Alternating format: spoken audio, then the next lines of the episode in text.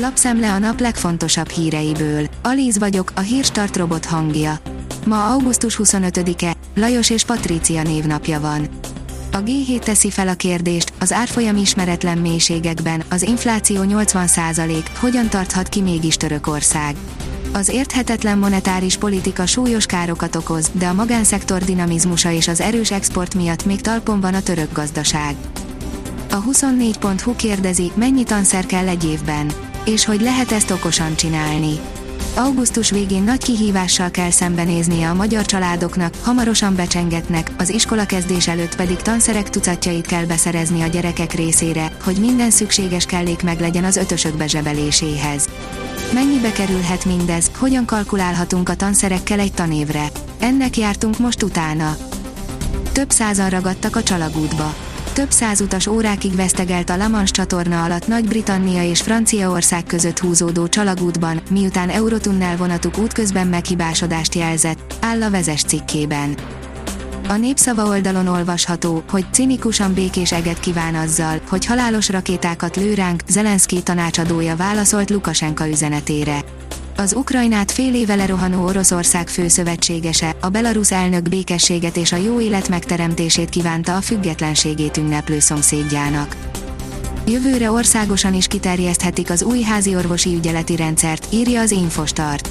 Az új ügyeleti rendszerben este tízig a házi orvosok kapnak nagyobb szerepet, utána pedig az akut panaszok kezelésére a mentőszolgálat veszi át a feladatot. Zelenszky, vasútállomást lőhettek szét az oroszok a függetlenség napján, sok a halott.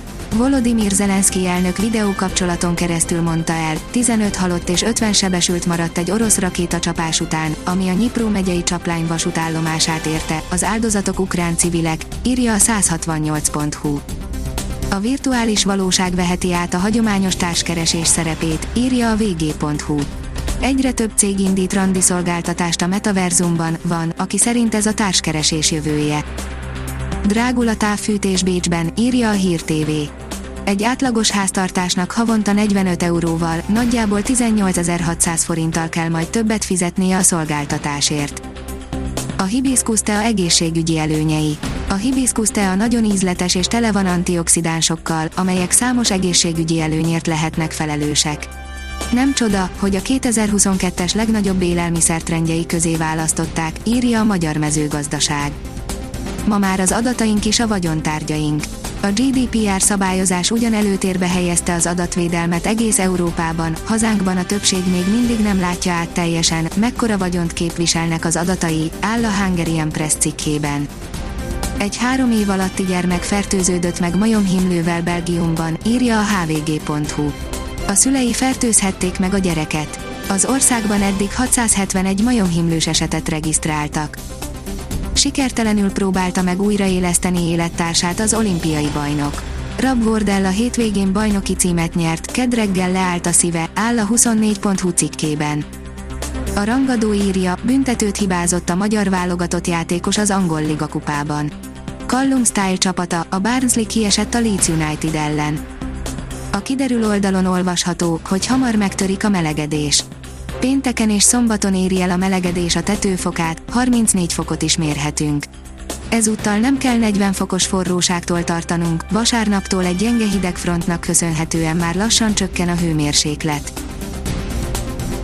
A Hírstart friss lapszemléjét hallotta. Ha még több hírt szeretne hallani, kérjük, látogassa meg a podcast.hírstart.hu oldalunkat, vagy keressen minket a Spotify csatornánkon. Az elhangzott hírek teljes terjedelemben elérhetőek weboldalunkon is. Ha weboldalunkon hallgat minket, az egyel korábbi adás lejátszása automatikusan elindul.